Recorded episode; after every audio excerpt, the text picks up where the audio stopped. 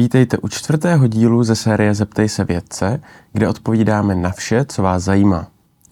Dnes si budeme společně s buněčným biologem Adamem Obrem povídat o sacharidech a tucích a budeme řešit, jak mezi jednotlivými metabolismy přepíná naše tělo při keto dietě.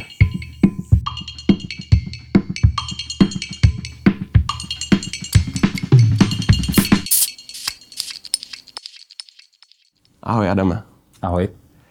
Lidský organismus může využívat sacharidy jako primární zdroj energie. Při keto dietě pak dochází k primárnímu využívání tuků. Za jakých podmínek k tomu přepnutí dochází? A já bych začal postupně. Je pravda, že sacharidy obecně jsou takzvaně primárním zdrojem energie? Uh, není.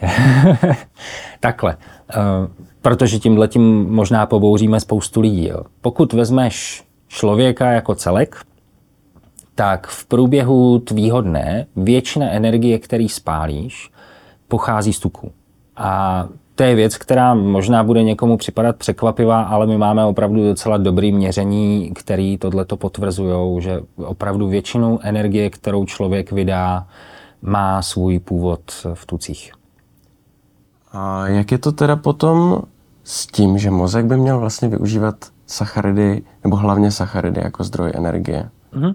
Jo, to je super otázka, protože odtud vlastně pramenějí ty, ty mýty a legendy. Jo. E, pro určité tkáně, jako je třeba, jak říkáš, mozek, je určitě glukóza, tedy vlastně krevní cukr, primárním zdrojem energie, e, primárním lomeno spíše preferovaným zdrojem energie. E, na druhou stranu jsou to opravdu jenom specializované tkáně a vlastně jediný buňky v těle, které opravdu nedokážou využít jako zdroj energie nic jiného než cukr nebo potažmo tu krevní, krevní glukózu, tak jsou červené krvinky. Z toho prostého důvodu, že červené krvinky nemají mitochondrie, což jsou součástí buněk, které jsou důležitý proto, aby mohla ta buňka využívat jako zdroj energie tuk nebo potažmo jakýkoliv jiný látky, k jejich spalování je potřeba kyslík. Jasně. Takže my vlastně nemusíme přijímat sacharidy v takovém množství Přesně a můžeme tak. si je udělat z něčeho jiného. Přesně tak. Eh, je to o tom, že na jedné straně ty můžeš samozřejmě říct, že glukóza je preferovaný palivo pro mozek, ale to neznamená, že tohleto palivo musíš přijímat v potravě. Jo? E, protože glukózu si lidské tělo dokáže dost efektivně vyrobit samo takzvaným procesem glukoneogeneze, a, která se většinou děje v játrech. Jo. Z čeho všeho já si můžu tu glukózu vyrobit ve svém těle? Zkouška z biochemie. E, hele, ze všeho možného, e, hlavně to jsou některé aminokyseliny, když eh, potom se budeme bavit třeba o svalové práci, tak i z laktátu se dá udělat vlastně zase zpětně glukóza. Eh, když se potom vlastně dostaneme, protože my budeme asi mluvit o ketogenní stravě, tak eh, tam potom hlavním zdrojem těchto těch takzvaných substrátů pro tu glukoneogenezi jsou, jsou jednotlivé aminokyseliny. Jasně. Ještě předtím, než eh, dojdeme ke keto dietě, mm-hmm. a, tak se tě zeptám na pojem rychlý cukr. Co to vlastně znamená? Protože když člověk sportuje, tak se mu dost často říká, když nemá energie, ať Jasně. se prostě vezme nějaký, nějakou tyčinku, že jo? Mm-hmm. Tak uh, funguje to tak, jak si myslíme? Do jisté míry uh, zase je to trošku komplikovanější, protože ty opravdu můžeš vlastně přijmout takzvaný rychlej cukr v podobě, kdy uh, buď přijmeš něco, co vlastně tím, že to strávíš, tak už ti dá vyloženě čistou glukózu vlastně do krve. A tuhle tu glukózu v krvi pak už můžeš rychle transportovat do svalů, pokud se teda bavíme o svalovém uh, sportovním kontextu a můžeš ji tam využít jako zdroj energie. Nicméně, uh, většinu energie, kterou ty spálíš, ať už při sportu nebo v průběhu dne, tak si bereš z takzvaných, zá, z takzvaných zásob. Jo? To znamená, v případě sacharidů se bavíme o svalovém glykogenu, což je v podstatě zásobárna glukózy přímo ve svalu. A nebo se potom bavíme samozřejmě o zásobárně největší a to je zásobárna tuku, kterou si jako většina z nás nosí kolem pasu. Jo. Nicméně jo, ten, ten pojem rychlá energie je do jisté míry opodstatněný, akorát není asi až tak brutálně význačný jak ho některý lidi dělají a opravdu to nefunguje, takže by si člověk prostě během maratonu jako šlehnul a okamžitě byl znova jako sprinter. Jo. Jasně, rozumím. No pojďme k té keto dietě. To je taková demonizovaná dieta, trošku bych řekl. Na jakém principu funguje? Zároveň, zároveň demonizovaná a zároveň strašně moderní, že jo, teďka, jo. Keto dieta funguje na tom principu, že Eh, ty lidi, kteří ji praktikují, tak ji praktikují většinou, protože se dozvěděli, že vysoké hladiny krevního cukru jsou škodlivý a že čím vyšší mají hladiny inzulinu, tak jim to taky nepomůže. A tudíž se stravují vlastně tak, že neposílají tělu téměř nic, co by jim vlastně krevní cukr nebo potažmo inzulin zvyšovalo.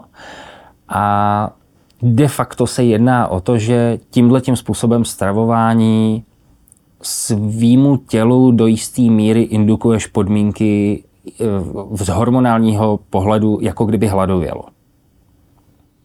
A není to, není tady to vlastně škodlivý, že jako mám pocit, že hladovým, tak eh, to, to není přece něco dobrýho. Jasně, a to je potom strašně důležité rozlišovat, protože proto jsem říkal z hormonálního hlediska, jo? protože eh, to, že na jedné straně vlastně nemáš výkyvy v inzulinu že? a v těchto těch hormonech, které regulují mm, nakládání s, eh, jak to říct, s energií, se substráty, se zásobními látkami, tak zároveň potom nemáš uh, takový, ty, on se tomu říká cravings, že, jako jo, že strašně teď nutně něco potřebuješ sní, sníst, abys uh, nerozkousal vsteky jako toho, co sedí zrovna vedle tebe. Uh, nicméně to hladovění je samozřejmě uh, ve velkých úvozovkách a je to na tom hormonálním levelu, protože samozřejmě ty se stravuješ tak, že uh, svou, svoji kalorickou potřebu samozřejmě naprosto, naprosto jako doplníš prostě eh, jenom jiným, jinou skladbou potravy. Mm-hmm. Je dlouhodobě udržitelná keto dieta? Já si myslím, že jo, pokud se naučíš ji dělat správně a pokud ti vyhovuje, a myslím si, že to je asi nejzásadnější, že jako u keto diety záleží na tom, jestli člověku vyhovuje nebo ne, tak jako rozhodně jsou lidi, který, který na ní fungují dlouhodobě a myslím si, že je to otázka spíš osobního vkusu než fyziologie. Mm-hmm. Myslíš, že je třeba vhodná pro sportovce? To je hodně tenký let. Myslím si, že to záleží na typu sportu, který chceš provozovat. Jo, protože když máš sport vytrvalostního charakteru, ve kterém vlastně tvoje, pro tvoje tělo není nevýhoda, že čerpá energii téměř výhradně z tuků, tak tam si dokážu představit, že to může fungovat a jako opravdu jsou sportovní týmy a jsou stravovací protokoly, který zapojují ne třeba úplně keto dietu, ale hodně tvrdý low carb, to znamená nízkosacharidový stravování, Eh, tak aby ten sportovní výkon byl co nejlepší a některým sportovcům to opravdu pomáhá. Na druhou stranu, pokud eh, děláš takový sport, že seš závislej na eh, teď řeknu jako to slovo, jo, to na té na rychlé energii nebo na rychlým výbušným svalovým výkonu, tak tam může potom samozřejmě otázka, jestli ti nebude chybět ten svalový glykogen, který opravdu jako u keto diety je trošičku Eh, depletovaný, tak říkajíc. Jo. Jasně. Takže kdybychom to měli na závěr schrnout, tak uh, keto dieta je vhodná podle toho, jestli to člověku sedí nebo ne. A co se týče těch sacharidů, tak uh, v potravě vlastně nepotřebujeme do jisté míry. Sacharidy v potravě nepotřebujeme z definice slova potřebovat vůbec. Na druhou stranu pro většinu lidí je pravděpodobně výhodný, když nějaký sacharidy v potravě mám, protože většina z nás je zvyklá fungovat na příjmu sacharidů.